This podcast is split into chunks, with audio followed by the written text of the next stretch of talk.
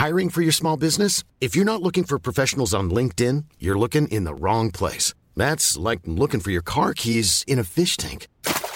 LinkedIn helps you hire professionals you can't find anywhere else, even those who aren't actively searching for a new job but might be open to the perfect role. In a given month, over 70% of LinkedIn users don't even visit other leading job sites. So start looking in the right place. With LinkedIn, you can hire professionals like a professional. Post your free job on linkedin.com/people slash people today.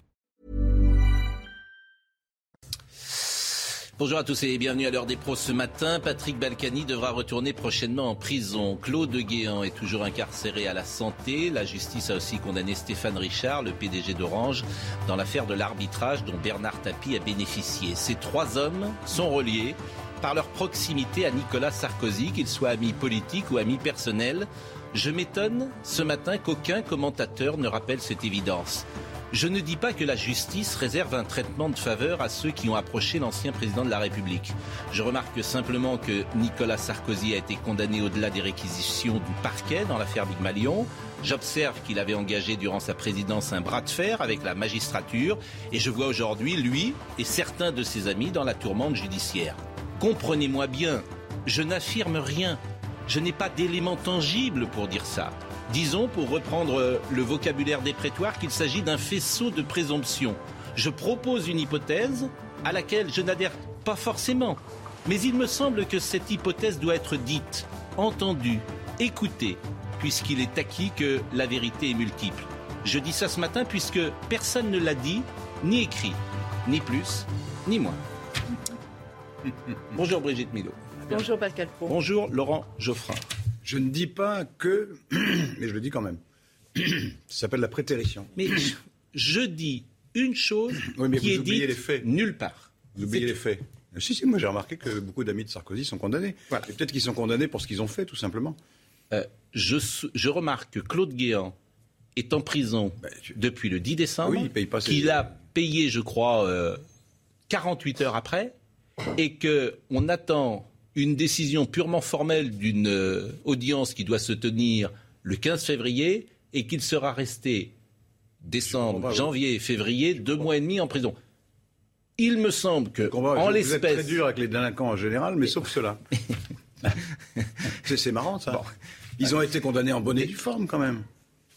Je, vous répète, je, pas. je- je vous répète, je souligne cela. Oui, ben, je le remarque. Que, Je- effectivement, euh, il y a beaucoup de, dans le Mais je- Sarkozy, beaucoup de gens qui ont, qui ont des problèmes judiciaires. ça, vrai. euh, oui. Comment dire Je le soumets aussi euh, à l'opinion. Vous pensez qu'ils sont tous mis d'accord, tous Je- ces juges, pour euh, euh, Je- biaiser les. Je ne dis pas pour cela. faire autant non d'affaires plus. Dreyfus, quoi, Je, je Ah. ne dis pas cela. Je vous répète simplement que euh, Nicolas justice- Sarkozy avait engagé un bras politique. de fer avec la police, avec la police, avec la justice, qu'il avait imaginé même supprimer euh, le juge d'instruction, que euh, le mur des cons a existé. Je ne, je ne veux pas être naïf.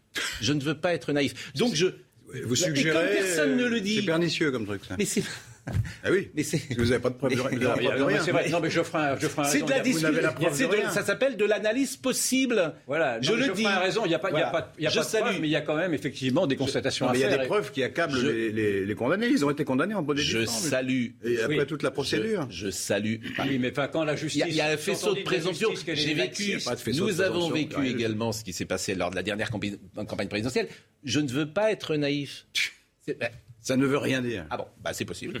Euh, je salue en tout cas Yvan Youfol. Euh, ça- je, salue euh, également. Non, mais c'est intéressant de la, la Ah non, réaction mais- de Geoffrin parce que à chaque fois il s'énerve sur des réalités qui sont des réalités dérangeantes. Excusez-moi, il y a quand même une justice. Ça me dérange pas du tout. Ben si, ça, ça a l'air de vous déranger. Il y a quand même une justice dont on dit qu'elle est laxiste et qui effectivement l'est avec les délinquants, les, en tout cas les, les petits délinquants. Et là, dès qu'il y a des hommes politiques, et singulièrement des hommes politiques de droite, on se dit que la prison, qui ne sert à rien d'habitude, euh, servirait à quelque chose pour ces, Mm. je sais personnes pas si la plus de prison est- 70 Je sais ans pas, en plus. je me suis pas réjoui qu'ils aillent en prison.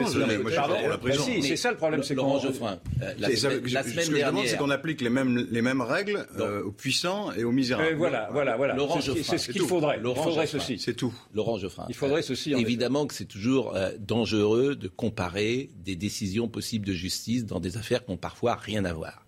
Bah La semaine dernière, mal. la semaine dernière, vous avez un chauffeur de bus qui s'est fait agresser dans Paris par quelqu'un qui est descendu de sa voiture, qui est monté dans son car et qui l'a bastonné.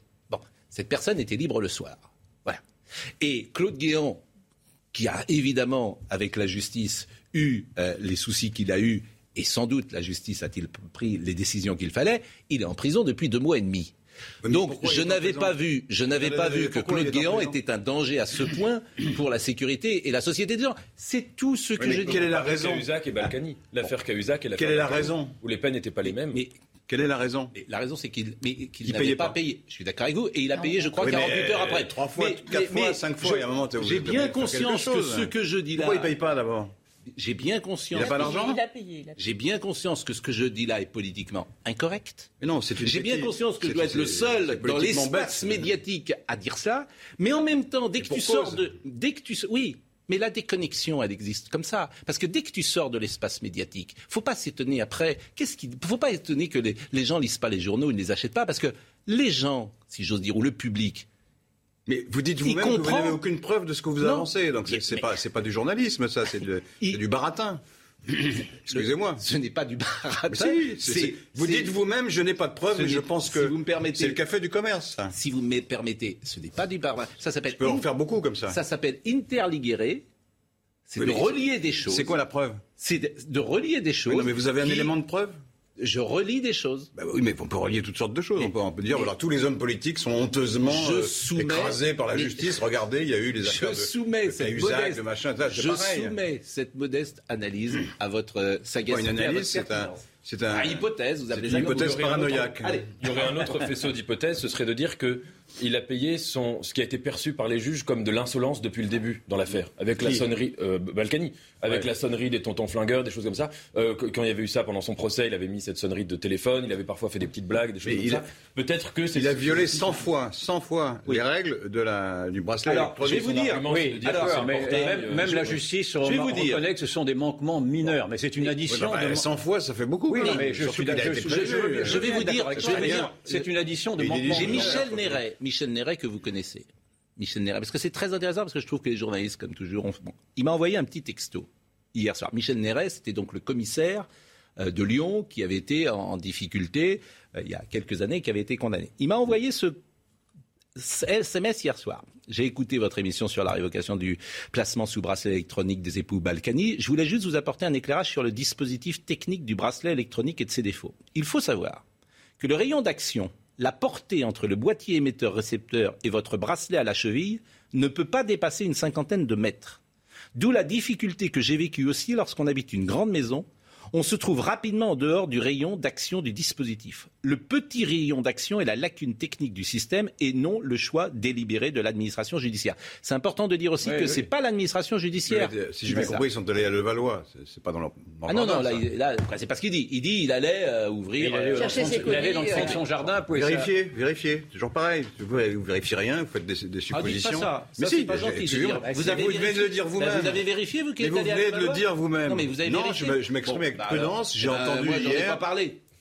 J'aurais Oui, non, mais mais- dire vous-même que je, dit, je- c'est pas je- je n'ai aucune preuve, mais j'affirme que les Sarkozy sont. Non, mais dans le jugement, excuse-moi, victimes euh, je n'ai- je pas mais je n'ai aucune preuve. Bon, Mais- d'accord, c'est enfin, intéressant. Enfin, quelques mètres de plus, c'est quand Cher, cher Laurent Geoffrin, je je vais- c'est Quelques pas bien mètres ce que vous dites. jardin, c'est quand même S'il vous plaît, Brigitte. Je voudrais voir les attendus du jugement. Chère Brigitte, a dans les attendus du jugement, il parle de manquements mineurs, c'est-à-dire qu'ils font référence effectivement à des, à des mètres de plus qui sont hors périmètre, Et je qui vais- ne durent que deux ou Je trois voudrais minutes. savoir aussi simplement, il y a une addition. Kidam qui fait la même chose. Laurent Geoffrin, euh, j'ai écrit, comprenez-moi bien, je n'affirme rien. Ben alors, vous pas que avez fait un j'affirme. billet confus.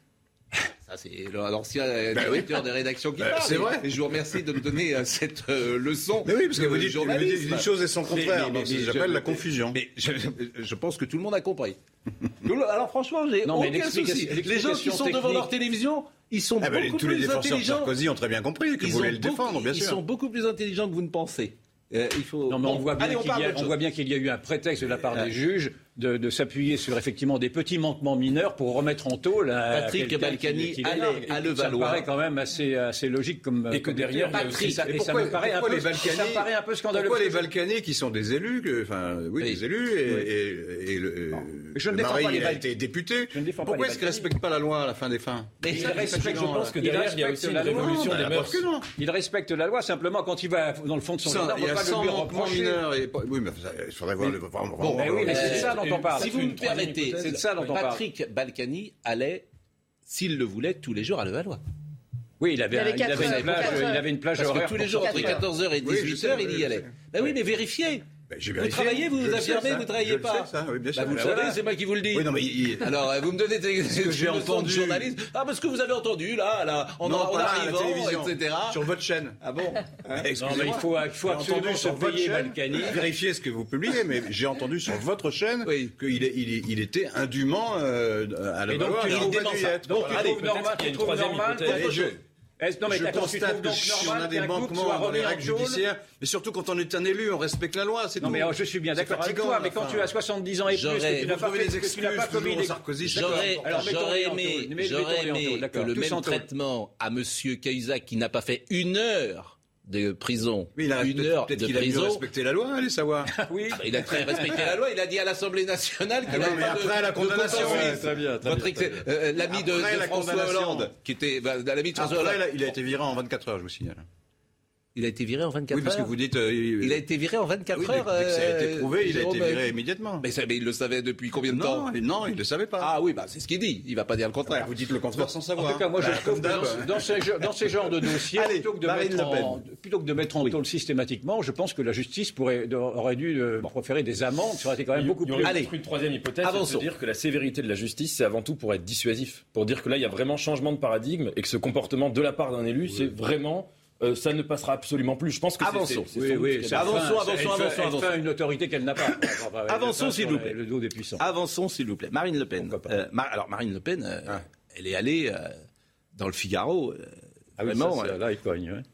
elle cogne. Alors, voilà ce qu'il a- ce qu'elle a dit. Une- euh, elle parle d'Éric Zemmour, qui est désormais son adversaire numéro un. Manifestement, il ne se bat pas pour gagner, mais pour tuer le Rassemblement national.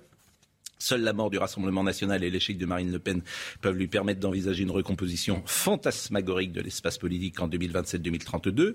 Et la petite phrase qui fait réagir tout le monde ce matin, je retrouve chez Éric Zemmour toute une série de chapelles qui, dans l'histoire du Front National, sont venues puis reparties, remplies de personnages sulfureux. Il y a les catholiques traditionnalistes, les païens et quelques nazis. Elle dit elle-même que dans le parti de son père, il y avait des nazis. Ben, Alors, on le disait. Et, je veux dire, c'est, je crois que c'est vrai. Mais non, mais, disait, mais- disait, mais- ouais. mais- mais je Ah suis oui, d'accord avec vous, mais c'est quand même sidérant. Il y avait même pas Bon. des nazis à proprement parler, mais des collabos notoires. Oui, mais des euh, collabos. direction. Mais il y avait François Brignot et ça, on sait. Ouais. Il y a des collabos, Dans bien sûr. direction. Oui, enfin, c'était- ils étaient d'accord avec les nazis. Quoi. Ah bah, c'est pas la des ultra Des- collabos. De dire qu'il y avait des nazis. Ouais, des nazis. Je veux dire, moi j'étais. Non, mais alors, attendez, bon. le- le- les organisations dont vous parlez étaient pro-nazis, oui, c'est vrai. Ah, la il y avait deux collaborations. Oui, il y avait Vichy et il y avait la collaboration avez- de Paris. vous avez Paris, raison. Vous avez Mais ouais. moi j'ai été étonné euh, tout simplement euh, de ça. Euh, Surtout qu'elle donne Euh, des noms. Parce que Je peux d'ores et déjà vous rédiger des SMS, dit-elle, que je recevrai ici quelques- dans quelques mois. J'ai une longue expérience dans ce domaine. Je me suis trompé. On m'a trompé. Je ne voulais pas. J'ai commis une erreur, etc. Et puis elle en a marre du bruit et de la fureur. Alors, avant d'entendre Jordan Bardella, qui était ce matin l'invité de Laurence Ferrari, écoutons Gilbert Collard, qui a réagi avec un certain esprit d'ailleurs. Ben, elle doit se sentir mal. Je, la plains parce que vous savez, euh, euh, comme disait euh, Talleyrand, tout ce qui est excessif est, inutile. Mais c'est quand même extraordinaire de voir qu'elle utilise contre nous les arguments que les bobos de gauche utilisaient contre le Rassemblement national. Moi, je, la vois, je la vois venir. Quand il n'y aura plus personne au Rassemblement national, elle va finir présidente d'SOS Racisme, ça c'est sûr. Hein. Je nous traiter de nazis alors que le Rassemblement national a été traité de nazis. Enfin, il n'y a pas de châtillon, c'est nous, voilà.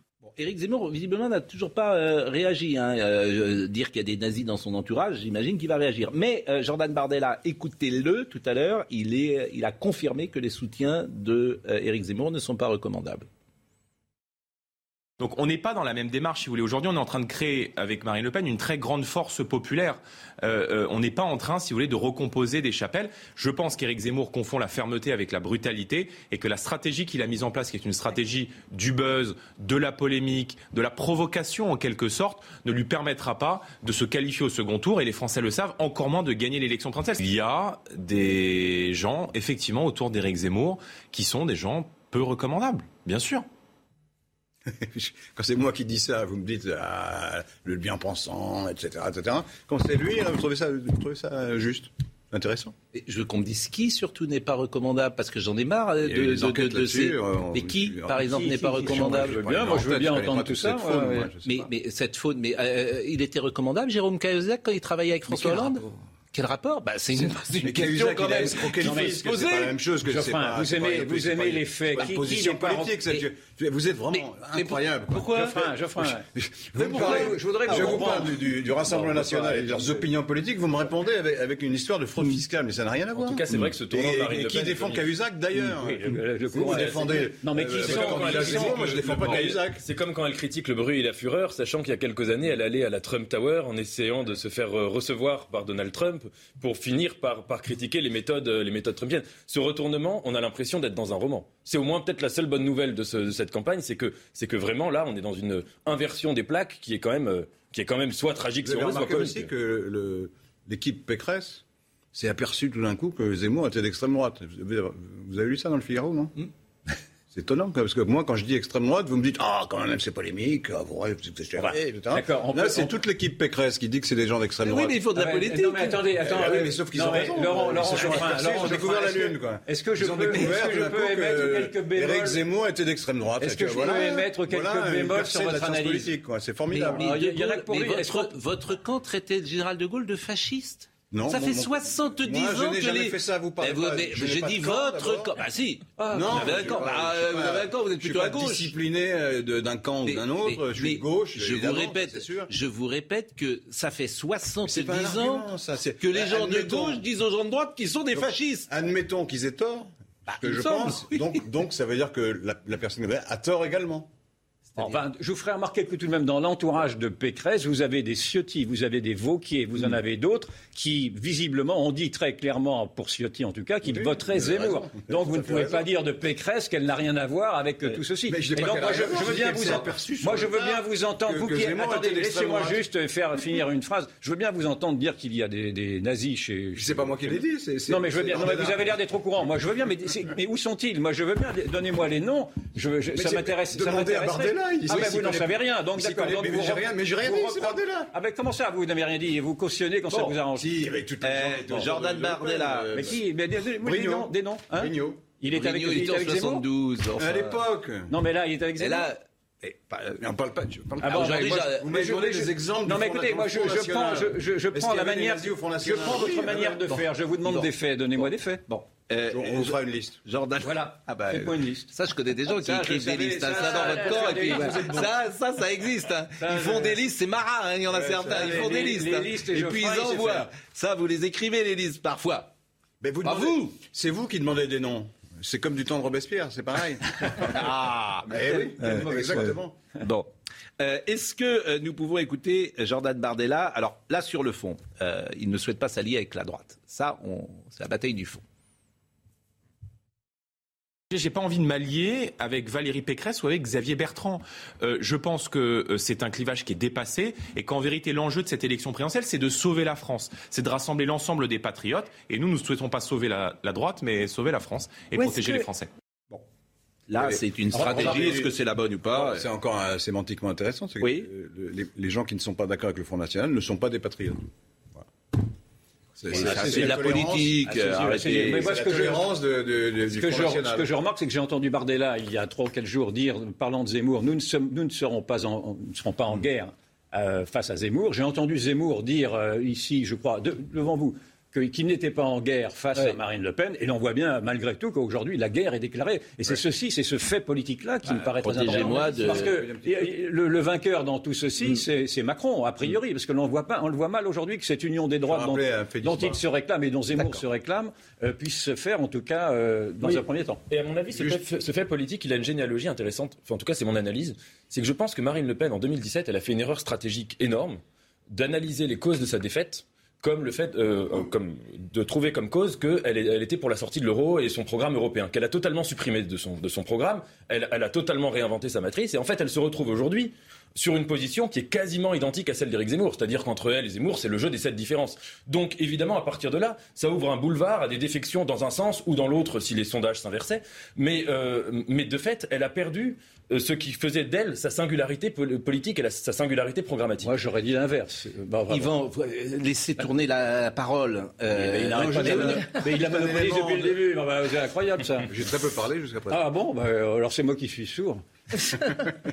non, vous entendez des voix, c'est pas pareil. Ah Parfois, ça mène loin un, élément factuel, un élément factuel d'histoire. L'extrême droite a toujours été divisée et il y, a effectivement, en gros, deux branches. Ça, c'est dans les années 70. Mm. Il y avait un, parti qui s'appelait le Parti des Forces Nouvelles, dont on a retrouvé les, les gens après, euh, et dont on retrouve certains descendants chez Zemmour.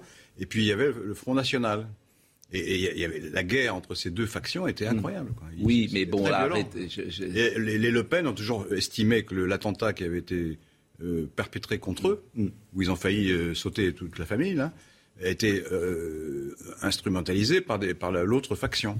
Bon, non, mais ce que je voulais. Non, j'ai plus le droit. d'accord. Non, parce que je voudrais qu'on avance et j'ai beaucoup de thèmes. Et le dernier thème, c'est Trapp, parce qu'il a été mis en examen. Et ça, ça m'intéresse beaucoup. C'est-à-dire qu'aujourd'hui, je crois que c'est Philippe Muret qui parlait du désir de pénal. la société française a un besoin du désir de pénal. Aujourd'hui. Vous surtout. Ah bah non, c'est la gauche qui veut tout interdire. Pardonnez-moi, la gauche elle passe son temps à vouloir faire des procès. C'est pas un besoin de pénal, ça la, gauche passe son temps à vouloir faire des procès à ceux qui ne disent pas ce qu'elle veut entendre. Quel procès? Bah, Là, en l'occurrence, ah il a parlé de la. Pour les racistes, vous voulez dire c'est pas enfin, un général, c'est me, procès pour les vous me, parfois vous incarnez, parfois ça ne l'est pas. Vous incarnez effectivement. J'incarne rien du tout, je défends mes idées à moi. vous incarnez effectivement, dès que quelqu'un dit quelque chose qui ne vous convient pas, c'est raciste. Non. Donc, bah si, c'est ça, là, ce que vous venez de dire à l'instant, vous avez dit raciste. Je, vous ai traité de raciste Non, pas moi. Bah, mais vous avez dit les racistes. Ce que vous dites ne me convient pas du tout. Mais vous avez dit les racistes. Là, en l'occurrence, il a parlé euh, de République islamique à Trappe. Et il est mis en examen pour cela. Est-ce que c'est une bonne chose ou pas? Moi, je vous pose la question. Il a répondu tout à l'heure. Je ne connais pas cette histoire. Ah bah oui, bah, ah, si vous veniez, si vous j'en parler ou ce sera un dialogue pour Geoffrin pendant toute la... Bah, euh, parfois, ça change. Écoutons Jordan Bardet. Dites-nous, parce qu'on peut effectivement applaudir et puis regarder. La ville de Trappes, comme la ville de Roubaix, comme la ville de Saint-Denis où j'ai grandi, sont évidemment des petites républiques islamiques en miniature. Ce sont des enclaves aujourd'hui communautaristes. Toute, toute la ville, madame. Euh, Roubaix, Trappes aura été, mais c'est une très grande partie de la ville. Je veux bien qu'on joue sur les mots, je veux bien qu'on joue sur le nombre de rues qui est concerné par cela. La vérité, c'est que l'ensemble de ces villes euh, euh, qui ressemblent plus à l'Afghanistan qu'à notre si beau pays, la France, risquent d'être le futur de notre pays, de tout notre pays, si nous n'agissons pas maintenant si nous ne reprenons pas dès maintenant euh, le contrôle. Alors, ce qu'il faut savoir, euh, parce que c'est quand même important, et là, moi, je le soumets à votre sagacité, c'est qu'il est mis en examen depuis, euh, je crois, hier. il est mis bah, pour, comment dire, et, mis en examen pour avoir qualifié en octobre 2021 la ville de Troppes dans les Yvelines de République islamique. Donc, euh, j'ai reçu la notification de la mise en examen pour avoir qualifié la ville de Trappes de République islamique en rentrant chez moi hier, a-t-il dit mercredi. Euh, oui, on est vendredi, donc c'était avant-hier. Et en octobre 2021, après la réélection du maire de Trappes, Ali Rabé, Jordan Bardella, déplorant dans un communiqué que le gouvernement reste passif devant la constitution de République islamique en miniature, avait réclamé que euh, euh, Ali Rabé, qu'il soupçonnait de clientélisme islamiste, soit révoqué et sa ville mise sous tutelle. Et euh, M. Bardella a dit, je déplore que la justice française poursuive le même but aujourd'hui que les islamistes, à savoir faire taire ceux qui dénoncent le réel et ceux qui refusent de, de voir d'innombrables quartiers en France se transformer. Donc il est mis en, examen pour avoir qualifié la ville de Trappes de République islamique. Donc euh, voilà, moi je soumets ça au débat. C'est encore, une fois une atteinte grave à la liberté d'expression. C'est-à-dire qu'aujourd'hui, vous avez un terrorisme intellectuel qui veut intimider tous ceux qui, dépasseraient les, les, bornes qui ont été posées par ceux qui voudraient simplement voir que, ce qui serait autorisé par la doxa. Et dès que vous analysez ce qu'avait fait le professeur de philosophie Didier Lemaire Trapp en disant qu'effectivement Trapp était devenu un islamistan, ou je ne sais plus quel était son terme, euh, un trappistan, ou, c'était pas lui qui l'avait dit euh, dans son entourage, il a été effectivement immédiatement euh, exfiltré, si je puis dire. Et donc on, se heurte là dans tous, les, dans tous les gestes les plus quotidiens, et singulièrement pour un journaliste, dès que vous abordez les sujets qui sont liés de plus ou, plus ou moins directement à l'islam, vous êtes prié de vous taire. Bon, on va marquer euh, une, une pause. C'est- il n'est pas condamné, il est mis en examen. À mon avis, ça tient pas, d'une part, et d'autre part, ça me paraît une, une- comment dire, une déclaration polémique, contestable, mais judiciairement. euh, Polémique, On va marquer. C'est polémique incontestablement, mais euh, On va marquer sur le terrain des pas exagéré, parce qu'il dit est exagéré, On va pas une marquer- raison pour le l'envoyer devant un on va tribunal. marquer une pause. ah, enfin. Enfin, il, il devient raisonnable. Mais je ne deviens pas raisonnable, j'essaye d'être rationnel. C'est, je suis le va- seul. Avec Brigitte Millot, je suis le seul sur Il n'a pas encore parlé. Alors, ça, c'est pas gentil pour moi. Moi, j'incarne l'esprit de raison. Vous Non, mais étiez c'est- visé. Non, C'est la raison. mais une fois que vous avez parlé, non, incarnée. mais allez. Non, mais je flatte, je flatte. Nous avons la raison incarnée, Oh. le camp de la raison est là. Oui, mais vous êtes. Écoutez, euh, vous êtes excédé dès que je parle et vous, laissez, vous le laissez baratiner pendant deux heures. Il faut quand même arrêter. euh. Vous vous rendez compte la vie que j'ai? Non, de mais gérer ça. Alors, voulu- je voulais dire Tu une l'as chose. voulu, Georges Dandin. soyez. J'adore cette phrase. Ça, c'est Philippe Labro, il me dit souvent ça. Tu l'as voulu, Georges Dandin. Elle est formidable, cette phrase. Bon, je termine et vous n'interrompez pas. Ah bon? Avant la pause. Vous connaissez mon honnêteté intellectuelle. Lorsque M. Bardella dit que ces quartiers sont l'Afghanistan, c'est faux. L'Afghanistan, c'est pas ça. L'Afghanistan, c'est des talibans à tous les coins de rue avec des kalachnikovs. L'Afghanistan, c'est des jeunes filles qui sont dans la rue et qui sont obligées de se prostituer pour manger. L'Afghanistan, ou de faire la manche. L'Afghanistan, c'est euh, des écoles euh, où les jeunes femmes euh, ne peuvent pas rentrer. L'Afghanistan, c'est des métiers. Bon, donc lui-même a tort, à mon sens, de dire que Roubaix, c'est l'Afghanistan. Voilà peut- ce que ça- je voulais ça peut dire. être une image. La pause. Rendez-vous avec Sonia Mabrouk dans Midi News du lundi au jeudi de midi à 14h. C'est une première partie animée. Et ce qui est intéressant, c'est que ce sont des sujets euh, qui ne sont pas forcément évoqués ailleurs. Donc c'est ça que je trouve euh, intéressant. Il y, a, il y a- il y a un espace médiatique, je passe mon temps à le dire. Qu'est-ce qui se passe? Vous toussez? Oui. Ça va Attention. Tout va bien. Attention. Ah bon, attention, attention. Vous souhaitez que, une pause Parce que je suis aussi médecin. Vous êtes- Je sais que vous êtes médecin. Je, je mets, je, Je mets la, je, je mets la main sur les Vous êtes écrouelles. dans je, tous les domaines, je le voilà, sais bien, je, peux. euh, hein, bon. Euh, Orpea. J'avais envie de vous entendre là-dessus. D'abord, sur le Canard enchaîné, vous avez peut-être entendu que le PDG a revendu des actions après avoir appris l'existence du livre. C'est quand même des gens magnifiques. C'est-à-dire que ça, ça, c'est c'est Monsieur Le Man. J'ai j'ai rien contre lui, mais il attend qu'il y ait un livre qui est sorti. Boum, il vend toutes ses actions. C'est c'est vrai que C'est ça- vraiment scandaleux. alors, il y en a pour 600 000 euros. Bon, c'est vrai que c'est quand même, je veux dire, c'est des drôles de, de- des drôles de gens quand même. Bon. C'est lim- C'est limite, C'est- quasiment délit d'initié, ça. Ah, je sais pas, mais C'est quand même un aveu, si j'ose dire, qu'il sait que son- ça il sent se passe mauvais. des, ça sent mauvais, il Ça se passe des choses. Bon, bon. En revanche, je voudrais qu'on écoute et là que vous me donniez votre avis, euh, Brigitte, parce que c'est un c'est un sujet qui est très peu abordé hein, par euh, dans la présidentielle. euh, les personnes âgées, donc euh, l'EHPAD. Quand on rentre dans l'EHPAD, c'est pas une maison de retraite, un EHPAD. hein, c'est que déjà, on est quand même. euh, il y a beaucoup de choses qu'on ne peut plus faire seul, par On a définition. perdu son autonomie. Exactement.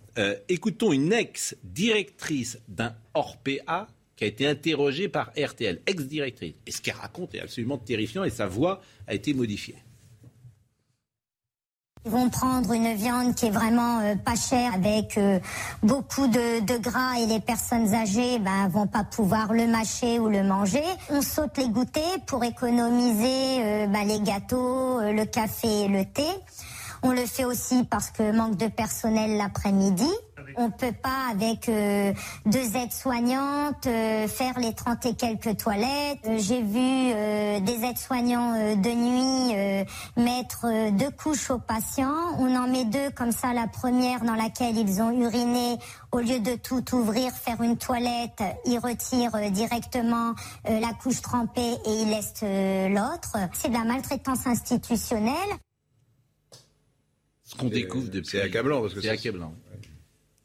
C'est pas, pas des, des dysfonctionnements euh, partiels, quoi. C'est- Ça a l'air d'être organisé. C'est un- système. Un système de radinerie absolue euh, qui, euh, dans Ah. des établissements qui sont très chers en plus. Oui, C'est un système cautionné par l'État. Ce qui est scandaleux, c'est que les gens qui le font ne le font pas volontairement. Ils ne sont pas maltraitants volontairement. C'est les dirigeants Ouais. qui, eux, sont responsables. C'est pas les. les- Oui, oui, oui, bien quand, on est, quand on est deux personnes pour s'occuper de 30 résidents, c'est impossible. Vous pouvez pas changer euh, des gens cinq fois par jour. euh, euh, c'est impossible de faire plusieurs toilettes par jour, de faire. euh, Donc là, ce qu'il faudrait pas, c'est stigmatiser un petit peu le personnel, euh, alors que ce sont les dirigeants. Où, où c'est honteux quand on voit qu'ils. euh, C'était combien 6 000 euros euh, par mois? 8500 euros Ça va Orpea jusqu'à Nuit. 15 000 euros. c'est-à-dire qu'en fait, la silver génération est vécue comme on va tout, tout piquer euh, chez eux et on, on sait qu'ils ont de l'argent, on sait que et on va arriver à. Ce que j'ai appris, moi, dans cette séquence, c'est que Orpea est détenu, comme beaucoup d'EHPAD, par des fonds de pension. Mm. Euh, pourquoi? Parce que ces euh, institutions crachent beaucoup d'argent. Voilà, elles sont à Oui, mais 40% il y a des de établissements publics où il se passe la même chose. Oui, hein. je suis d'accord avec vous. Mais c'est assez simple à corriger. Il faudrait un cahier des charges très euh, contraignant. Par exemple, tu imposes un nombre de personnel soignants, aides-soignants, en fonction du nombre de lits. Ça, c'est un cahier Et des charges. Donc ça, c'est très facile. En fait, c'est pas très compliqué. Simplement, euh, l'État ne l'a pas fait. Et puis Bon, faire, des, par et ailleurs, faire- et faire Et- des et opérations avec- de avec Bon, des alors, si on peut plus rien dire, Mais c'est pas la non, mais vous parlez surtout, donc je voudrais avancer Ah, avec mais Brigitte qui n'a pas dit un mot pendant 20 Je minutes. peux- on peut dire aussi qu'il y a des opérations de contrôle qui devraient être effectuées dans ces établissements. Enfin, c'est ça suffit maintenant. On peut quand même dire trois mots. Non, ça va. et sans prévenir la maison, parce que bien souvent, quand ils font des contrôles, ils vous préviennent. Donc on fait tout beau, tout propre, Bien sûr. il faudrait des contrôles soit- publics et des contrôles privés. Il y a d'ailleurs une association qui Et se on- crée pour faire des contrôles privés. Et ça me paraît la moindre des choses. Pardon. on pourrait aussi imaginer plus d'aide à domicile, parce que tout Voilà. le monde rêve de rester à domicile, Absolument. De terminer sa vie à domicile. Donc on pourrait aussi Absolument. imaginer une aide supplémentaire, justement une mise en place d'un système pour aider à, garder les gens au maximum. Oui, c'est avis, il ne pas se contenter de critiquer les dysfonctionnements de l'EHPAD, mais réfléchir à la logique même de l'EHPAD qui est euh, Absolument. Et, et- pourquoi pas faire un mix aussi, Oui, oui, faire venir oui. des gens dans les EHPAD On pourrait aussi faire venir du personnel extérieur qui viendrait dans les EHPAD aussi. Il y a le domicile d'un côté, ça c'est l'idéal, mais après on pourrait Brigitte, aussi le imaginer- Covid. être un peu créatif et imaginatif aussi. Brigitte, le Covid. Euh, le tableau de bord du Covid, euh, c'est parti aussi vite que ça revient. Moi, je comprends rien au Micron, mais bon, c'est tout le monde visiblement, c'est tout à fait étonnant quand même. On est surpris, c'est parti aussi vite que ça revient. Euh, le Val-de-Marne et l'Île-de-France sont aujourd'hui le taux d'incidence le plus faible. Oh, oh, Il y a des vraies disparités. où il est Exact. arrivé plus tôt, il repart plus vite. Exact. Bah c'est oui. comme le furet. il est parti par ici, il repassera par là. Euh, je voudrais simplement qu'on voit le test pour les enfants Hmm. et que vous me disiez ce que vous en pensez. Donc voyons le euh, sujet de Stéphanie euh, Rouquier. Avec des tests à répétition, de nombreux parents cherchent des parades pour adoucir les prélèvements de leurs enfants. Non, mais ils commencent à en avoir marre. Euh, c'est très compliqué pour eux, ils comprennent pas bien euh, euh, ce qu'on leur demande. En tout, depuis le début Une dizaine quand même. Pas forcément content, mais euh, bon, voilà quoi, il faut faire euh, ce qu'il faut faire.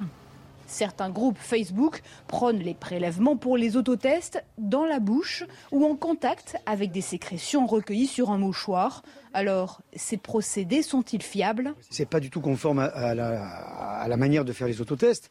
Alors, je peux comprendre les parents, moi, qui disent on en aura beau parce que c'est traumatisant pour les enfants. euh, le rapport parent-enfant devient un rapport, on va dire, de conflit pratiquement. hein. mais la, la sécurité veut que ça soit fait dans la norme et donc les sécrétions les plus importantes sont dans le nez et pas ailleurs. Ces procédés détournés peuvent fausser les résultats. Les professionnels de santé recommandent de suivre scrupuleusement la notice des autotests. Votre sentiment? Qu'on foute la paix aux enfants. Je suis content de vous l'entendre dire. Et surtout quand on voit que, par exemple, quand vous voyagez, euh, on demande des tests qu'à partir de 12 ans, sauf au Monténégro où c'est 5 ans. Il faut tester les enfants, euh, euh, mais sinon on les demande que plus tard. Je- je- Après tout ce qui a été dit, c'est vrai que les tests dans le nez, ce qu'on peut faire aussi, c'est avec un mouche bébé, on aspire chez les tout petits, on le fait avec du sérum physiologie. Certains services le- hospitaliers le font hein, d'ailleurs. d'aspirer pour recueillir. Et puis le test salivaire, on sait qu'avec Omicron, le, le virus est plus présent au niveau de la, dans, dans la bouche plutôt que dans les voies aériennes supérieures. Donc on, on pourrait aussi imaginer alléger et faire que. Après, c'est pas évident de faire cracher un tout petit non plus. hein. Je suis d'accord avec vous, j'ajouterais qu'on foute la paix aux adultes aussi. Parce qu'on a le- on va pas recommencer. Bon, euh, exactement, on va pas commencer. Un petit mot Je sur les urgences. vous. Je suis Un peu lent, Nathan. Je vous attendais plus rapidement. Le camp Laissez- de l'obscurantisme, euh, Ah, laissez-le tranquille. laissez-le. Bon, c'est Brigitte, c'est le moment de Brigitte. Oui, mais au moins quelqu'un un peu C'est le raisonnable. moment de Brigitte. Euh, les urgences de Bordeaux débordent, ça c'est important de le dire, parce que euh, vous l'avez dit, c'est réparti inégalement ce euh, Covid. Et puis parce qu'il y a un problème structurel dans les hôpitaux depuis plusieurs années. J'entends bien, mais les urgences ont littéralement explosé. Vous avez peut-être vu ces images. Les soignants, les soignants manquent à l'appel, les lits ferment, les hospitalisations pour Covid ne cessent de grimper. Deux postes médicaux avancés ont été installés pour gérer des flux de patients au CHU de Bordeaux. C'est des tentes qui sont sur le parking. Je ne sais pas si on les voit ou pas, mais c'est absolument incroyable. Il y a Ou, ou 143. avec Covid, parce que quand vous avez le Covid, on vous met forcément dans les tentes, même si vous n'êtes pas rentré pour ça. Je suis d'accord avec vous. Et puis, euh, régulièrement ici, euh, nous avons évoqué, et là encore, je- je- c'est pour ça que c'est très compliqué. On est quasiment le seul à parler des effets secondaires. On en parle de temps en temps, vraiment de manière homéopathique, si j'ose dire, parce qu'il ne s'agit pas de remettre tout en cause, mais essayer simplement de comprendre. Et par exemple, là, on va être avec Ratiba, et je ne comprends pas. Et Soyez-vous dire- assez aimable pour rappeler ce qu'a dit la semaine dernière à ce plateau votre ami euh, l'épidémiologiste euh, Martin Blachier. Blachier. Il a dit quoi?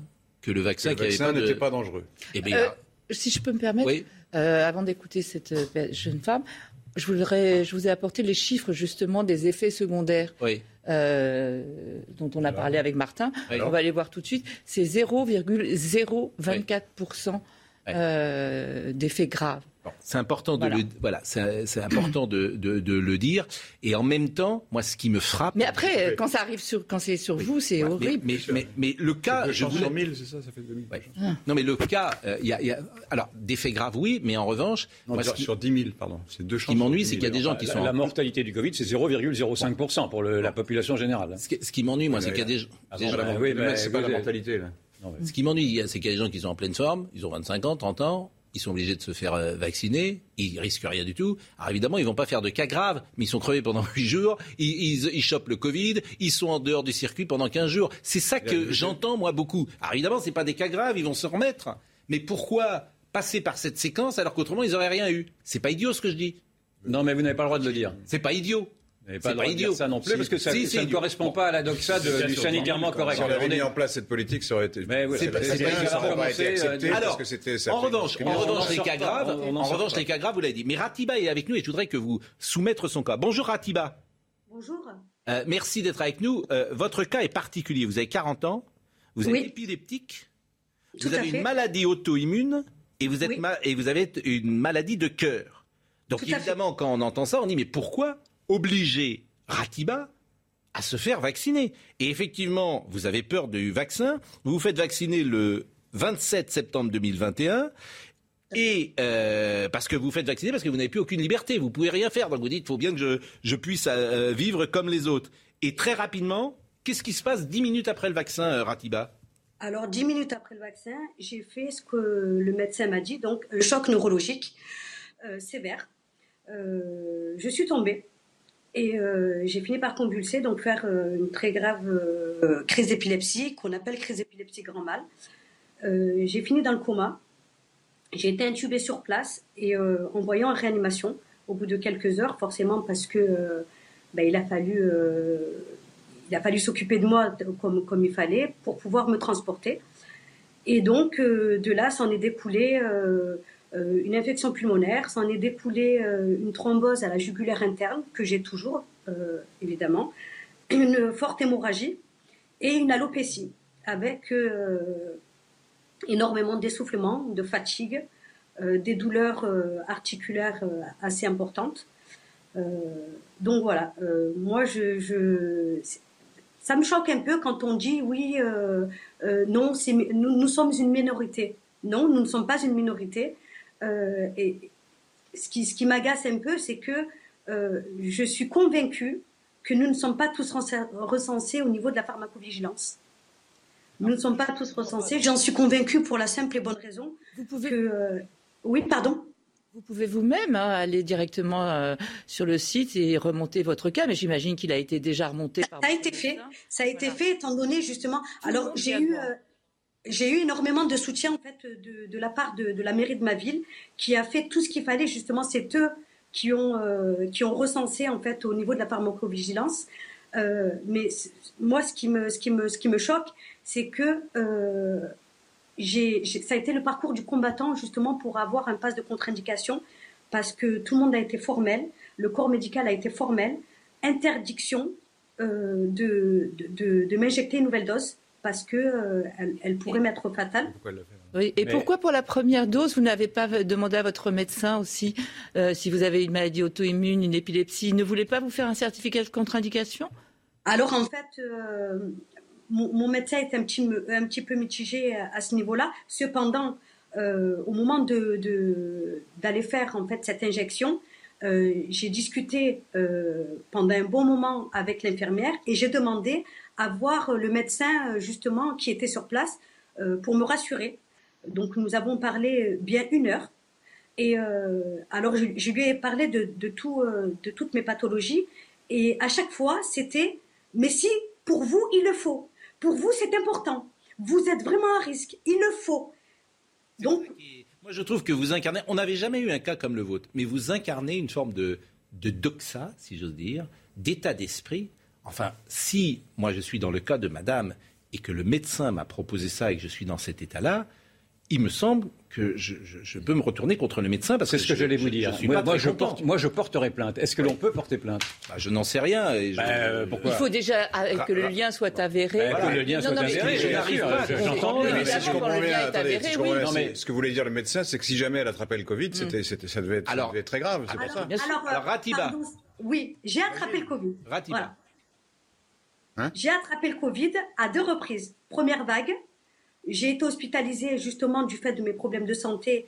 J'ai été traitée sous euh, hydroxychloroquine et azithromycine. Les, résultats ont été. euh, euh, j'ai répondu positif au traitement assez rapidement, donc ça a été super pour moi. Et je l'ai eu il y a deux semaines en arrière. Croyez-moi que je préfère avoir eu le Covid plutôt que, que m'être injecté, euh, pardon, mais pour moi, ça a été un, ré- un réel poison. Euh, si je l'ai fait, euh, c'est parce qu'on m'a dit, à partir du 15 septembre, vous ne pourrez plus accompagner vos enfants au sport. Et pour moi, c'est impensable. C'est quelque chose qu'on partage en famille, c'est quelque chose qu'on partage avec nos enfants. Et ben, je l'ai fait pour mes enfants. Ratiba, merci de ce témoignage. C'est vrai qu'il y a beaucoup de personnes qui me contactent parce que ce sont les grands oubliés de la euh, Covid, les gens qui souffrent de maladies auto-immunes. Pourquoi? Parce que bien souvent, le vaccin ne passe pas. C'est-à-dire qu'il est parfaitement inefficace. hein. C'est bien ça, euh, Brigitte. Oui, il y a des- y a des euh, Et donc, ces gens-là des- ne peuvent pas sortir du il y a- tout. il y a des Ils vivent un enfer depuis euh, deux ans. Oui. Alors, euh, on, le, il- on le dit maintenant, alors qu'on le aujourd'hui- présupposait avant. hein. Aujourd'hui arrive mais- en ville un traitement qui permettra justement, qui sera utile pour ces patients. Au tout début, de, dès que vous êtes testé positif, vous avez cinq jours pour prendre ce traitement qui empêche les formes graves d'évoluer. Ouais, il Donc faudra il quand arrive même tirer le bilan de cette hystérie sanitaire très vite parce que ça commence à devenir insupportable. Tous ces effets induits, toutes ces maltraitances de personnes, ces maltraitances d'enfants, ces chiffres, maltraitances il de vaccinés. Excusez-moi, c'est encore une fois, c'est un virus qui tue n'existent pas, évidemment. 0,05% de la population Oui, entière. Et là, vous êtes en train de vous, avez- Vous vous pas- dit vous vous-même que les vaccins ne tuaient que 0,02%. Non, pas. Ça devient, Mais justement, ça devient vous vous ridicule. trompez. On est, on est, cet aveuglement face on est, aux singularités des cas. on est dans une Vous idéologie qui vous bloque. L'idéologie hygiéniste devient totalitaire. Vous vous trompez sur le chiffre. Non, je ne me trompe pas sur le chiffre. Si, vous vous Non. trompez, vous Je voudrais comparez qu'on les morts termine. et les cas graves, c'est pas pareil. Laurent, je voudrais qu'on termine. Si, vous venez de comparer, vous de les morts et les cas Laurent, graves, il y a- c'est pas la même il y a chose. 1600 C'est morts avoir par un jour cas en grave et ne France. pas mourir. Il y a ça, 1600 c'est jours par mort en France. Aujourd'hui, on est à 100 morts du Covid ou un truc comme ça. Arrêtez ce délire, arrêtez de faire peur aux gens. Et ça suffit maintenant. C'est du négationnisme sanitaire. Oui, c'est du négationnisme, c'est ça. C'est l'obscurantisme, du négationnisme, c'est l'antisémitisme. C'est l'antisémitisme. Dès que l'on, dès que l'on, Sanitaire. dès que l'on émet un, un, propos qui soit différent l'obscurantisme. de Je vous en celui qui a été imposé par Je les amis de en Jean-Frin, prie, je on devient antisémite, négationniste. Enfin, ça devient de la bêtise infernale. C'est insupportable. Je vous en prie. Allez, arrêtez, l'obscurantisme. arrêtez, c'est grotesque, l'obscurantisme. c'est grotesque. Je vous en prie. Mais, l'obscurantisme. soyez- c'est de, vous, mais je- vous jetez Yvan, de l'obs- s'il vous plaît. l'obscurantisme à tout pas le monde, l'arrêter. enfin. On à peut pas là-dedans. vous Mais vous ne voyez On chez ne les autres que vos propres arrêter- défauts. Enfin, on ne peut pas arrêter Yvan Riffol. mais arrêtez, mais bon sang, vous allez arrêter de dire que c'est moi qui parle tout le temps. Enfin, vous ne dites rien quand vous êtes terrorisé par Geoffrin, et parce que je suis bonne poire, vous continuez à me dire que je, ne sais- que je ne cesse de parler. Ça suffit, je, ne rentrerai pas non voudrais, plus là-dedans. je voudrais que Ratiba soit avec nous. Mais bien sûr. Merci. Ratiba, je voudrais savoir comment vous allez aujourd'hui. Maintenant, vous l'avez dit, il y a un certificat de contre-indication à la vaccination, donc ça, euh, c'est- bien pour vous. Mais comment vous allez? Alors, vous avez en plus le Covid. Euh, je rappelle quand même que votre cas est particulier. Vous êtes épileptique, maladie auto-immune et malade du cœur. Donc, comment vous allez? D'abord, vous avez combien d'enfants, Ratiba? J'ai cinq enfants. Cinq enfants. Bon. Oui. Euh, ils vont bien? Ils vont très très bien. Ils ont quel âge? Ils ont de 13 à 7 ans. Et euh, évidemment, euh, c'est beaucoup de travail, cinq enfants, Ratiba. C'est du travail, mais c'est ce qui me maintient justement en vie, je pense. Bien sûr, il fallait aller les chercher à l'école, bien évidemment. Et bon, ils, ils- ils sont, ils font très attention avec vous. Par exemple, ils ont un masque quand ils sont à la maison. On a le masque, on a le gel hydroalcoolique, on, on- on pratique les gestes barrières.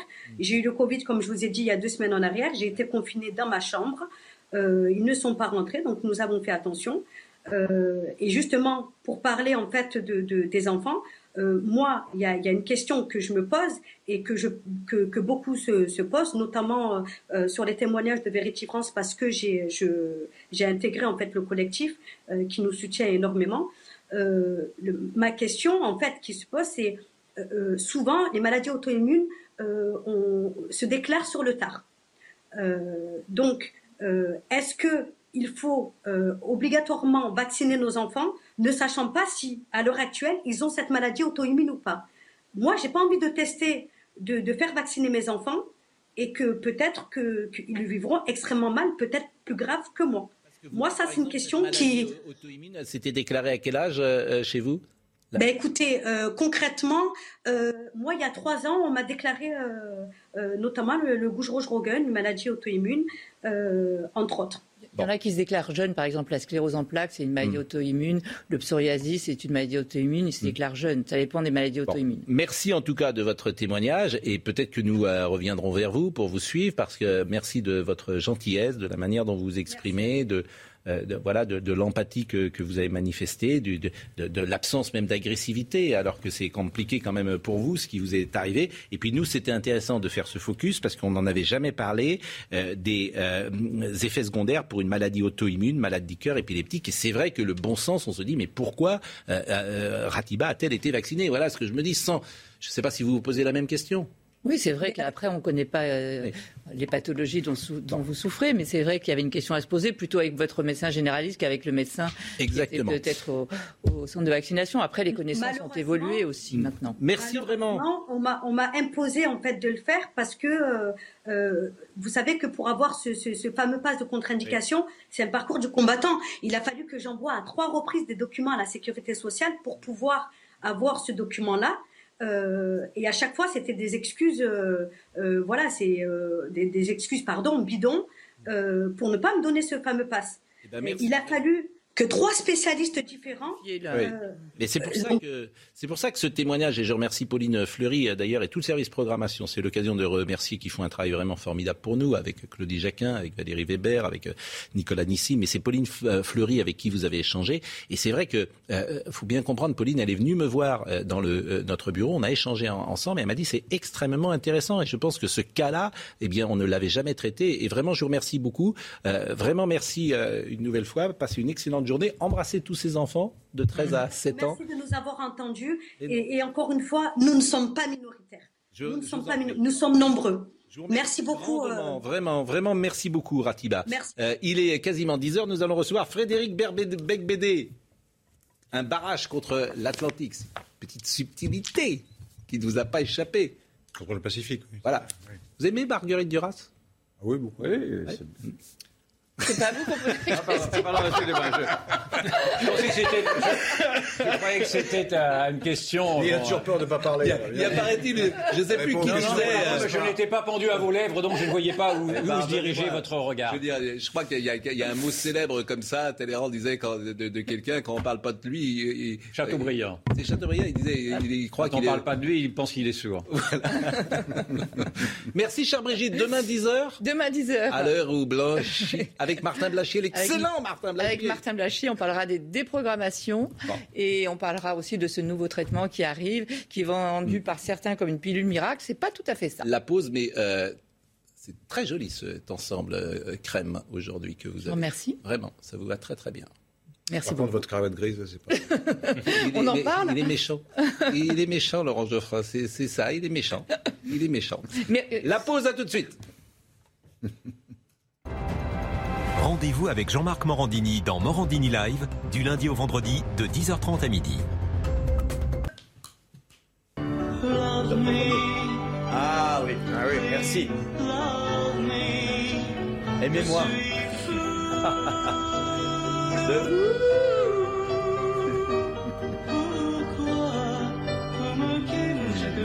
Pourquoi?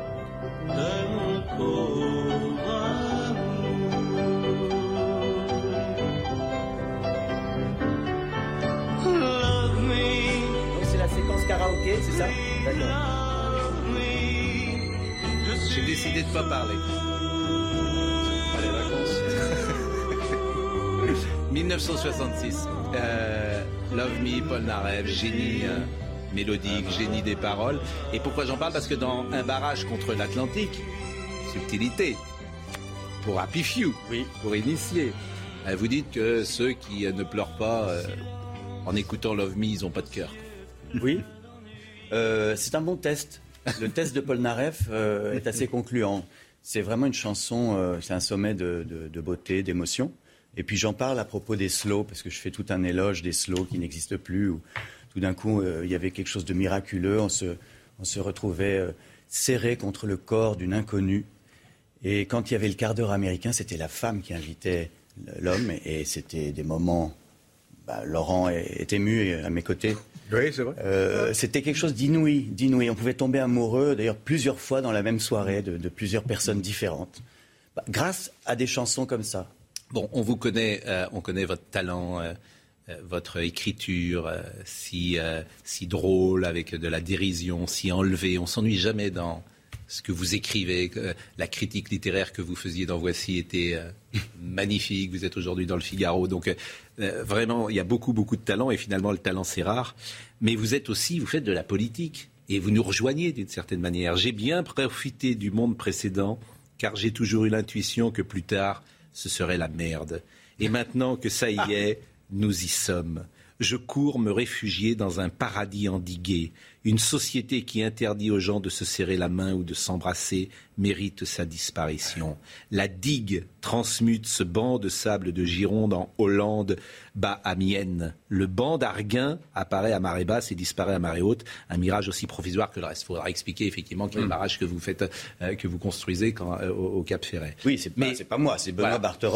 Voilà, euh, un exactement, qui, et- voilà, qui le conduit. Mais ce qui m'intéresse, c'est évidemment, et là vous rejoignez euh, Rioufol et vous nous rejoignez nous, ce sentiment que nous avons tous, euh, ceux qui sont nés en 60, 70, dans les années 60, pas notre ami, puisque Nathan, vous, êtes de, années quel- 50 vous aussi. êtes de quelle année Nathan? 97. Oh, Oh là là, il est récent. Bon, il est récent. Ouais. Vous savez, maintenant, les enfants, ils disent c'est un 97. On disait pas ça dans le Oui. temps. C'est un 2000. C'est un 2002. Mais Bon. c'est pas un millénial, puisqu'il Oui, est, non, il est du. XXe siècle. Donc, il n'a pas connu. Et euh, alors, est-ce que Et tous les un- gens. Ce qui est un mythe complet, évidemment. Est-ce que je peux terminer avec monsieur euh, Non, mais c'est pour préciser, parce que vous dites tous. Non, pas moi. Mais vous, vous faites semblant, vous- vous- voilà, vous feignez, vous pensez comme nous, mais vous n'osez pas le dire vis-à-vis des gens avec qui vous dînez le soir.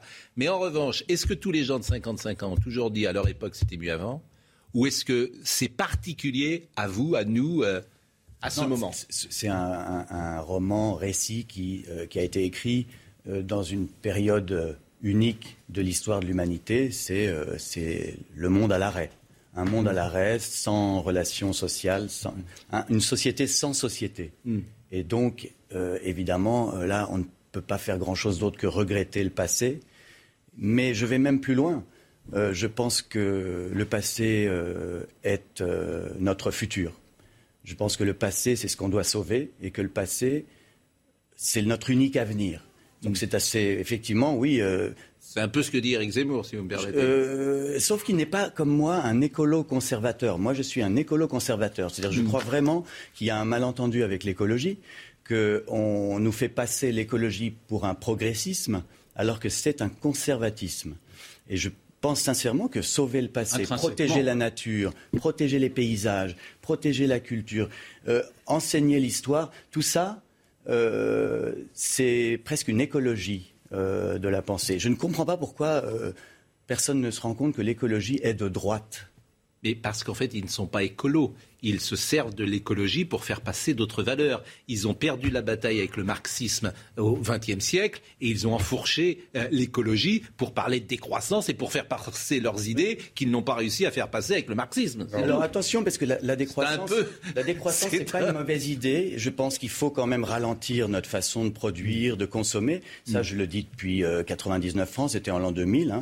Je, je crois que euh, on ne peut pas continuer cette machine frénétique qui bousille l'environnement et que voilà, il faut, ça passera par une sorte d'accalmie. Euh, mais, euh, mais effectivement, oui, le, mélanger le wokisme avec l'écologie est absurde. Ça n'a rien à voir. Euh, déboulonner les statuts, c'est pas la mission d'un je, je vais vous faire écouter quelque chose, puisqu'on est là, sur l'époque. Et, je le dis pour Marine Lançon, on devait l'écouter plus tard, mais c'est tellement incroyable. Whoopi Goldberg.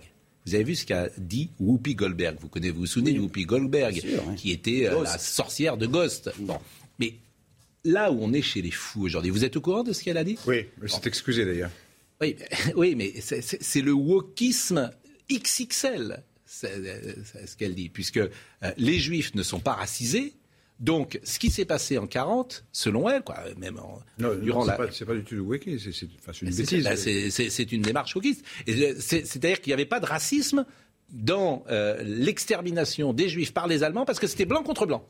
Donc écoutez-la, parce que c'est absolument incroyable ce qu'elle a dit. Whoopi Goldberg. L'Holocauste est une question de race Non. Non, ce n'est pas une question de race, c'est une question d'inhumanité, de l'homme envers l'homme. Voilà de quoi on parle. Ce sont des blancs qui ont fait ça à des blancs. Ça ne compte pas si tu es noir, blanc, juif, c'est entre eux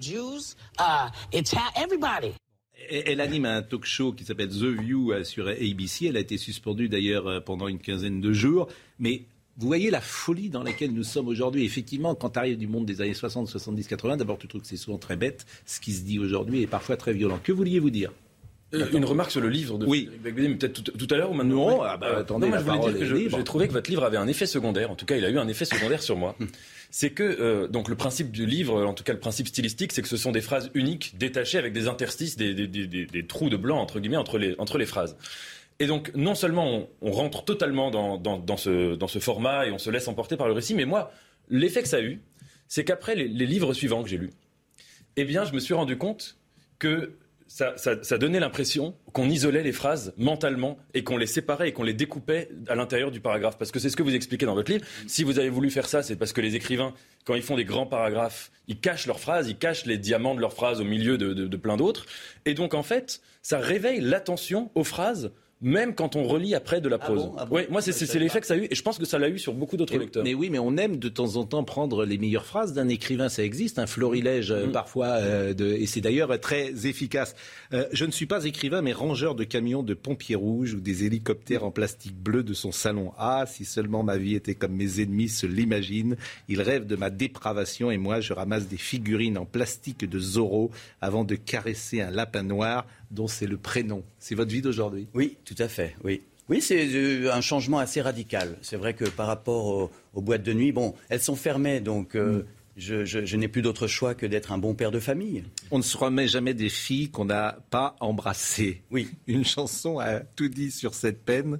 Le premier pas de Claude Michel Schoenberg. J'aimerais qu'elle fasse le premier pas. Combien d'années de féminisme faudra-t-il encore attendre pour qu'enfin les femmes se décident à aborder les hommes. Ah oui, ça, ce serait merveilleux quand même. Il serait temps. Si on est vraiment égaux à ce moment-là, euh, ça règle tous les problèmes. Et paraît-il euh, que c'est ce qui se passe aujourd'hui dans la jeune génération Les femmes doivent nous aborder, oui, bien sûr. Oui, mais paraît-il que c'est ce qui se passe aujourd'hui, euh, que nous, on est vieux, mais quand les jeunes qui ont 20 ans, 25 ans, c'est moins comme ça que ça l'était à notre époque. C'est peut-être un problème que nous avons, vous et moi. On ne nous aborde pas, nous ne plaisons plus. C'est peut-être ça le vrai problème.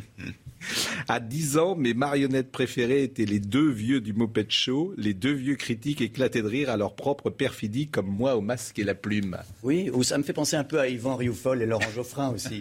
oui. Non, mais attendez.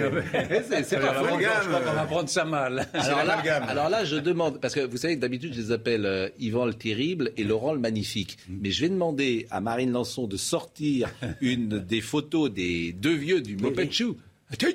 Ah, ils sont super. Ils étaient absolument euh, magnifiques. Ça avait été une révolution. Je vais vous en sortir une, vous allez voir. J'étais très fan de, de, de, leur, réaction quand, quand ils disaient euh, euh, quel affreux spectacle et l'autre disait quel spectacle. Enfin, ces, petites, ces petits dialogues entre eux étaient très bien écrits.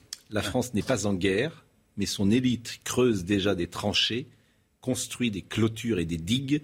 Le nationalisme est pathétique. La nation s'est bien trop ridiculisée depuis cent ans. L'avenir est aux enracinés que les choses soient bien claires, ceci est un roman séparatiste. C'est-à-dire quoi? Bah, euh, Oui, c'est-à-dire qu'à un moment, moi, j'ai découvert que j'avais des racines. J'espérais être un homme mondial, euh, libre, sans pays, sans attache. Et je m'aperçois que je me sens mieux dans certains lieux et, que je, suis bien avec ma famille. C'est presque honteux de, l'avouer. Ça veut dire que c'est vexant. Finalement, on, aimerait être beaucoup plus curieux que ça. Mais il y a des endroits d'où l'on vient et où l'on est, est mieux. Euh, c'est la découverte que j'ai faite récemment. Euh, donc j'ai quitté Paris en 2017 et maintenant euh, je, voilà, je vis dans un endroit où, je me On peut dire où vous vivez parce que j'ai vu dans le journal du dimanche que vous disiez surtout cet endroit, c'est dégueulasse, il pleut tout le temps. C'est bah, c'est ce que vous dites. il pleut souvent, ne venez pas. C'est évidemment du second degré. Ne donnez pas l'adresse. Non mais, non mais c'est le premier village de France, le village le plus aimé de France. Le village où il le village où il bon Ne dites pas. Non mais si je peux le dire parce que tout le monde le connaît. Vous vivez à Guétari. Bon, vous avez réduit votre train de vie d'ailleurs. Bien sûr, oui. Je, quand vous pratique la décroissance. Quand vous étiez à Paris, vous étiez euh, chroniqueur, éditorialiste. Vous avez travaillé à Canal, d'ailleurs. Euh. C'était mon studio ici. Non. Je tournais le cercle ici. Bon, et donc, euh, effectivement, vous avez choisi une autre vie, une autre vie. Oui, oui. Bon, et ça ne vous manque pas?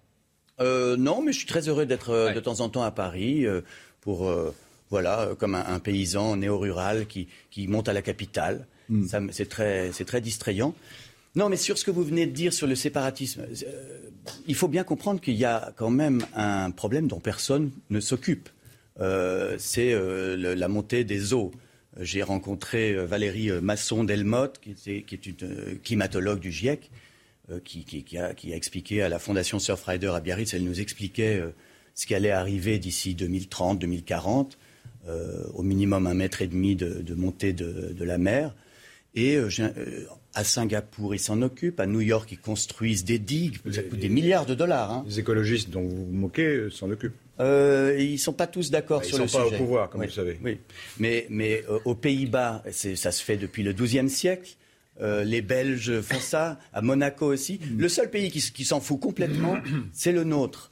Or, si vous regardez les cartes de prévision d'inondation et d'érosion, c'est extrêmement grave. Oui, ça vous fait marrer parce que de toute façon, vous, ah dès qu'on parle d'écologie, j'ai remarqué, je regarde votre émission, vous gloussez. Mais, mais, pas du tout parce que moi je suis à 100%. Vous n'êtes pas aussi parano que moi. Non, je suis à 100% d'accord avec vous et je suis euh, pour un, monde écologique et, conservateur pour les raisons que vous avez dites tout à l'heure d'une manière bien plus brillante que j'aurais pu le faire. Je souscris à 100% sur euh, la qualité de la vie, sur euh, la beauté des paysages, sur le fait que ce qui a été fait dans les années 60-70, c'est juste horrible. Et je viens de villes parfois, quand je, vois ce qui s'est fait, je pense notamment, à, disons-le, à, la boule, euh, qui a été massacrée euh, pendant euh, des années avec des constructions et du béton partout. Donc, je souscris à 100% à ce que vous dites. Bon, c'était. Nous, nous, en tant qu'être humain, on ne se on ne se défend pas. Hmm. Il faudrait quand même s'organiser. Regardez la digue. Ce qui est amusant, la carte de la digue. Je, l'avais analysé, c'est qu'il y a l'idée neuve, et j'en avais fait un livre il y a quelques années, de l'urgence d'être réactionnaire. L'idée neuve aujourd'hui, c'est d'être réactionnaire. Alors vous appelez ça être conservateur. Moi, j'avais appelé ça être réactif, réactionnaire. L'idée neuve depuis 1789, oui. Oui, non, non, mais pas du tout. Non, non, c'est beaucoup plus profond que ça, parce que vous ne comprenez rien à tout ceci. Mais il y a une telle exaspération, effectivement, de ce, de ce modèle mondialiste qui aplanit tout, de ces, de ces hommes remplaçables, qu'on en a envie d'enracinement. Et je pense que l'enracinement est une idée totalement moderne aujourd'hui et qui, oblige aujourd'hui à revenir en effet à vos sources. Et, beaucoup de gens font ça. Je ne sais pas si vous remarquez. Il a fini Pourquoi euh, Il a fini, il a fini. Il a fini Mais soyez, donc. Euh, pourquoi vous dites qu'il y a une contradiction euh, forcément entre être de quelque part, d'aimer son pays, sa région, son village, ses racines, etc., et le fait d'être ouvert sur le monde, sur le, euh, l'étranger, les pays lointains, les cultures différentes, c'est pas contradictoire. Non, bien sûr, bien sûr. Vous Pourquoi ça serait forcément contradictoire Je ne crois pas avoir dit que c'était contradictoire. Je crois, si, un peu, parce que, vous mettez il y a l'homme mondial et puis il y a l'homme enraciné. Non, mais on peut être mondial et enraciné, ça n'empêche pas. C'est une vexation, si vous voulez, une humiliation personnelle. Je pensais être une sorte de, d'électron libre. Mm. En réalité, je, me sens euh, mieux dans certains lieux, donc je, suis triste de mon absence de curiosité. Oui, non mais, non mais, ce qui moi, je comprends tout à fait. Euh, je veux dire, c'est très chic de dire euh, euh, je, suis curieux, j'ai envie de voyager dans le monde, j'ai envie de connaître des gens que je ne connais pas, c'est formidable et ça. Je suis citoyen du monde. Voilà. Et en fait, souvent, nous sommes des hommes d'habitude. Non, moi, que, je suis enraciné aussi. oui, nous sommes. Ça, vous pourrez être enraciné. Vous êtes bien enraciné, je le bah confirme. Mais comment dire parfois euh, les plaisirs les plus simples euh, et les habitudes surtout, les habitudes. Hmm. Euh, moi, je voudrais faire un livre sur les habitudes. Les gens qui vont toujours au même endroit en vacances, qui voient toujours les mêmes amis, parce que ça les rassure et parce qu'ils aiment ça. Donc t'as pas, voilà, ça, leur plaît. Sans, doute que pour être un bon voyageur, les gens qui répètent toujours les mêmes slogans aussi, parce qu'il y a des gens qui, qui ne parlent, qui ne pensent que par slogan. Au revoir Paris. Revoir Paris. Allez, allez, allez. Bon, qu'est-ce qu'elle me dit Marine Marine, mais bien sûr. Ah, Noémie Schulz est avec nous. Noémie Schulz, elle est euh, à Grenoble au procès euh, Le Landais. Donc, euh, tous les jours, nous avons effectivement traité ce sujet dramatique. Est-ce qu'aujourd'hui, d'ailleurs, le procès, va, ça va durer trois semaines, hein, ce qui n'est pas rien, et ce qui est assez rare quand même pour un procès de, de ce type. bonjour, Noémie Schulz. Qu'est-ce que vous retenez de cette matinée? Alors c'est une journée qui va être euh, importante hein, puisqu'on va aborder aujourd'hui les faits d'agressions sexuelles qui sont reprochés et pour lesquels Nandal Lelandais est jugé, des agressions sexuelles sur deux petites cousines de 4 et 6 ans, notamment sa filleule, la fille d'un cousin dont il était extrêmement proche, des faits qui se sont passés quelques semaines et même quelques jours pour l'une de ses cousines avant la disparition, donc l'enlèvement et, la mort de, de Maëlys. C'est évidemment un moment euh, important. Les parents de ces petites cousines vont être euh, entendus, donc des gens qui connaissent très bien, qui était très proche de Nordal Lelandais. Lui-même va être interrogé euh, et va devoir s'expliquer là-dessus. Il s'était filmé. Hein. C'est comme ça que les, enquêteurs avaient eu connaissance des faits. Les petites filles, ça s'est passé pendant leur sommeil. Elles ne s'en étaient pas rendues compte, mais il s'était euh, filmé en train de les caresser. Et donc c'est en retrouvant ces vidéos qu'on l'avait su. Il va devoir s'en expliquer. Ça, ça sera cet après-midi. En ce moment, vous avez à la barre une jeune femme de 24 ans. Elle a connu Nordal Lelandais quand elle en avait 14. Elle cherchait un dresseur canin il était venu euh, s'occuper de, son chien et elle raconte qu'un jour il avait tenté de, l'embrasser. Elle, raconte aussi qu'à l'époque elle, faisait plus que son âge, elle, pouvait donner l'impression d'avoir 17-18 ans.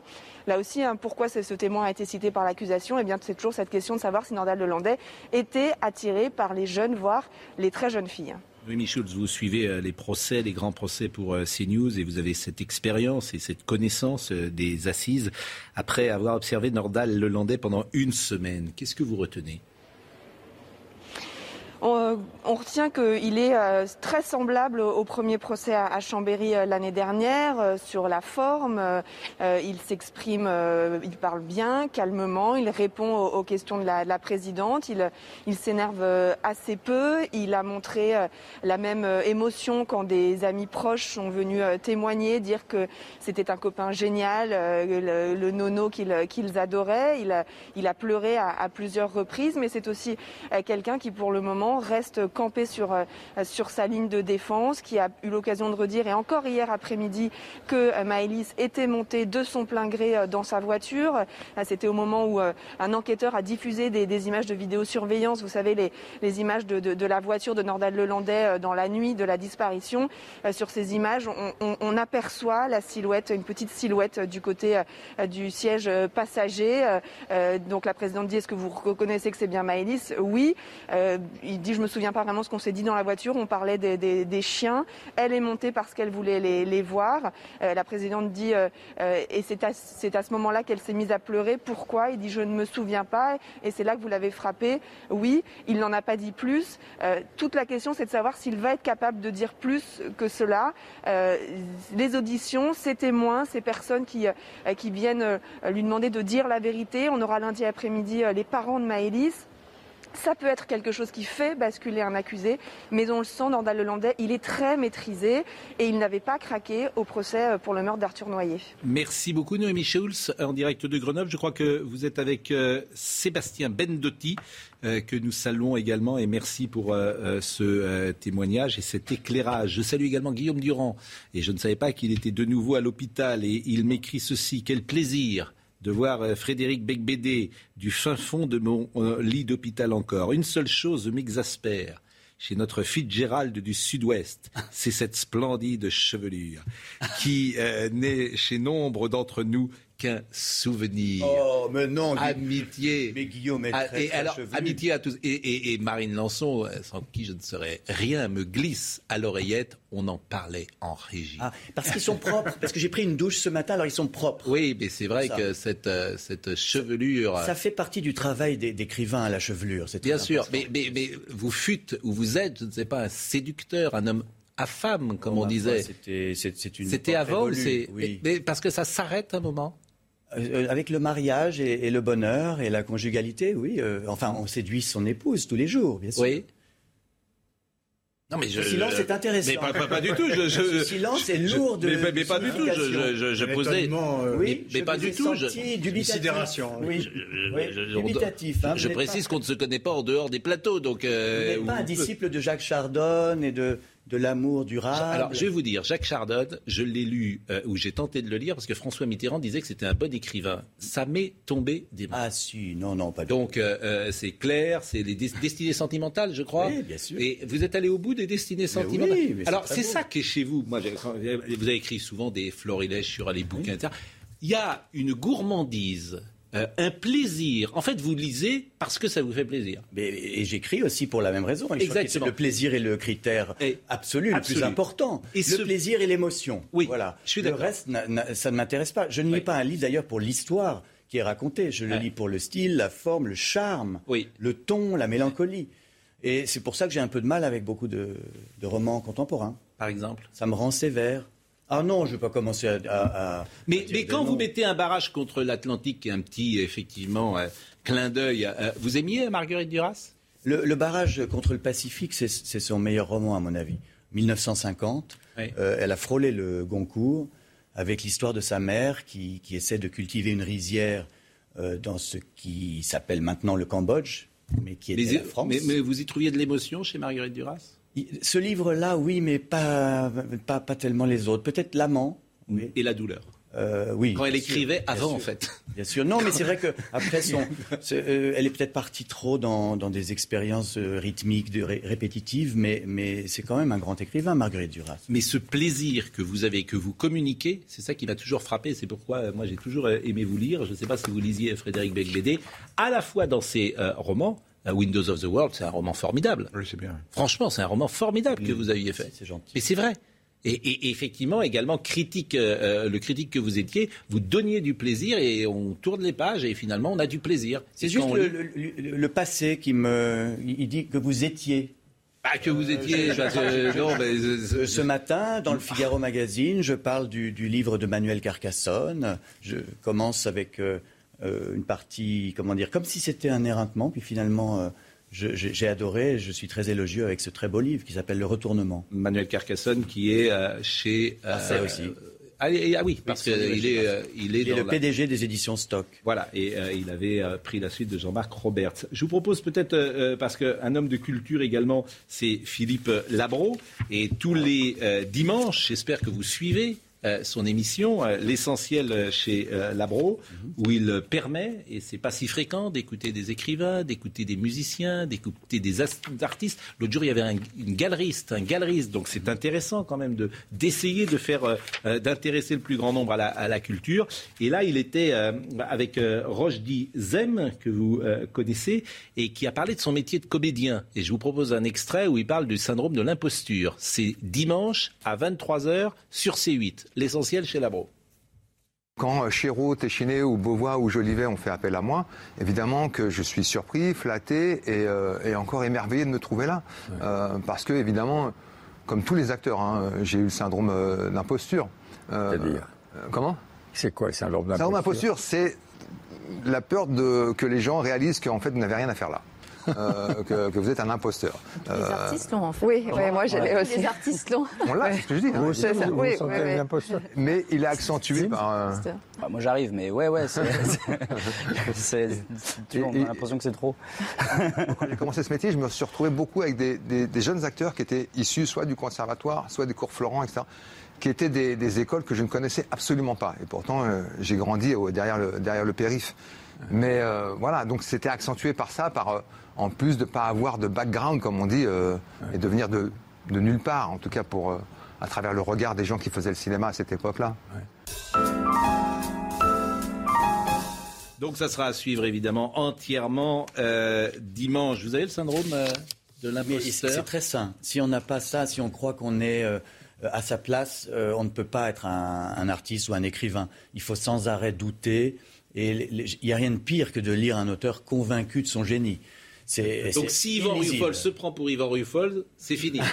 Faut pas qu'Yvan Ruffol se Je prenne suis pour... habité par ce syndrome de l'imposture. Je- Ah bon Les seules personnes Bah, qui- Bien sûr, ça me paraît assez sain. On, on- on ne peut pas avoir la prétention d'être le porte-parole de- d'une vérité. Bien sûr que non. On est Nathan habité, Devers. Alors on Nathan est Devers habité est- par le oui, doute. Vous le connaissez, la Nathan règle du jeu. Oui, Voilà. Et. Nathan Devers, il a écrit un premier roman. C'est euh, voilà, sûr. il va peut-être Oui, faire une donc- carrière d'écrivain euh, important. Et on avait fait un entretien ensemble, et puis il a, il a- Frédéric Becbédé a participé d'ailleurs au dernier numéro de la règle du jeu sur la lecture, qui s'appelle Comment lisez-vous? Ouais. Non mais c'est intéressant ce syndrome de Et l'imposteur. sur ce syndrome, moi je pense que les seules personnes qui ne ressentent pas le syndrome de l'imposteur sont justement les imposteurs. Oui. C'est à ça qu'on reconnaît un imposteur, c'est qu'il ne l'a pas. Oui.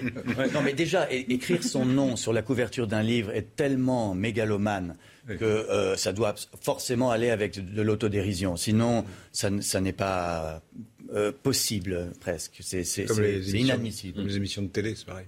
Oui, voilà. Oui, il ne faut pas se prendre au sérieux. surtout pas, surtout pas. Ça, je suis content de vous l'entendre dire, cher. Ça vous- ça vous étonne mais Non, mais je veux dire, rien, rien, rien Ah non n'étonne. C'est Ah, vendredi, mais c'est- la fin, on va pas s'engueuler. Hein, donc, Ah bon, euh, parce que c'est l'impression que je vous donne Mais Ah pas- non, mais non, pas- Il n'y a pas plus. je- je- pas du tout. Un Je suis habité, je suis habité par un- une autocritique permanente. c'est vrai. Euh, J'espère que vous aussi. que Vous rentrez pas souvent parce chez vous si vous êtes habité. Non mais, non, mais je, je blague. C'est pas ce qui m'a frappé, mais c'est vrai que euh, peut-être que la télé donne un prisme. On a, on a l'impression que vous êtes plutôt sûr de vous et que vous avez des convictions très fortes, voire des certitudes. Ça ensuite, c'est le, c'est le- c'est le produit de tout cela. Bon, j'ai une petite photo euh, pour vous, messieurs, que je voulais vous euh, proposer grâce à Marine Lançon. Et euh, je sais que ça va vous faire plaisir. Voilà, voilà Les idoles. effectivement. Les idoles. Hey, tu l'as vu? Euh, Ils étaient Alors, formidables. les- Geoffrin, les- c'est le petit avec des cheveux. Et, et oui, Bah oui, je parce trouve que barbe, c'est le il a- petit. il a de la moustache Geoffroy, blanche. c'est le petit. Mais c'est pas Bon. ressemblant. On va se quitter. Pour, pour vous On va se quitter. Euh, un barrage euh, contre l'Atlantique. Vraiment, je salue l'ami Guillaume Durand. Je Oui, dis à moi chaque fois que c'est un des aussi. meilleurs d'entre nous, c'est vrai. Donc je, je- vraiment, je lui dis vraiment toute notre tendresse. On va se quitter avec euh, Love Me, Please Love Me, parce Oh, que c'est bien de se quitter en pleurer. chanson. On va pleurer. C'est 66 quand même. C'est donc une chanson qui a car 50. Voilà. euh, 55. C'est fou. hein. 55 ans, 56 ans même. Je Oui, 56. Oui, oui. C'est formidable. Paul Naref. Rémi, Rémi est né en 66. Rémi qui est à la vision avec nous aujourd'hui. Il est de 66. Audrey Missiraka. Yannick Aubin. C'est vrai que euh, sortir avec une fille qui n'aimerait pas Paul Naref, un garçon d'ailleurs, Ce n'est pas possible. ce n'est, je suis d'accord. Comme sortir avec quelqu'un qui n'aimerait pas César et Rosalie. Faudrait faire une liste comme ça. Euh, euh, sortir avec quelqu'un qui n'aimerait pas comme écrivain, je ne sais pas. que- euh, alors vous, c'est Fitzgerald, souvent, ou d'autres. Bon, ça serait. Françoise Sagan. Françoise Sagan. Voilà. Françoise si Sagan. quelqu'un n'aime pas Françoise Sagan, il ne mérite pas d'être. euh, Votre avis Oui. Voilà. Bon, on salue notre ami Fabien Antoniente qui est du Sud-Ouest, qui nous regarde peut-être, euh, évidemment. Audrey Missiraka était à la réalisation, Yannick Aubin était au son. Merci à Rémi, Marine Lançon, Justine Kerkera. Et puis j'ai cité tout à l'heure tout le service programmation. Euh, je le recite encore avec Claudie Jacquin notamment. Diana Carfala, euh, bien sûr, qui est très présente avec nous, Diana Carfala. Vraiment, c'était bien. Je vous remercie, c'était bien. Vous nous avez, vous êtes très élégant. Hein. Oui, c'est ça, voilà. Très chic. Maintenant que je suis euh, devenu un écolo conservateur, Exactement. une cravate. Exactement. Donc c'était un plaisir de terminer euh, cette semaine avec vous. Euh, Rendez-vous lundi, Jean-Marc Morandini dans une seconde. Retrouvez ce programme dès maintenant sur cnews.fr.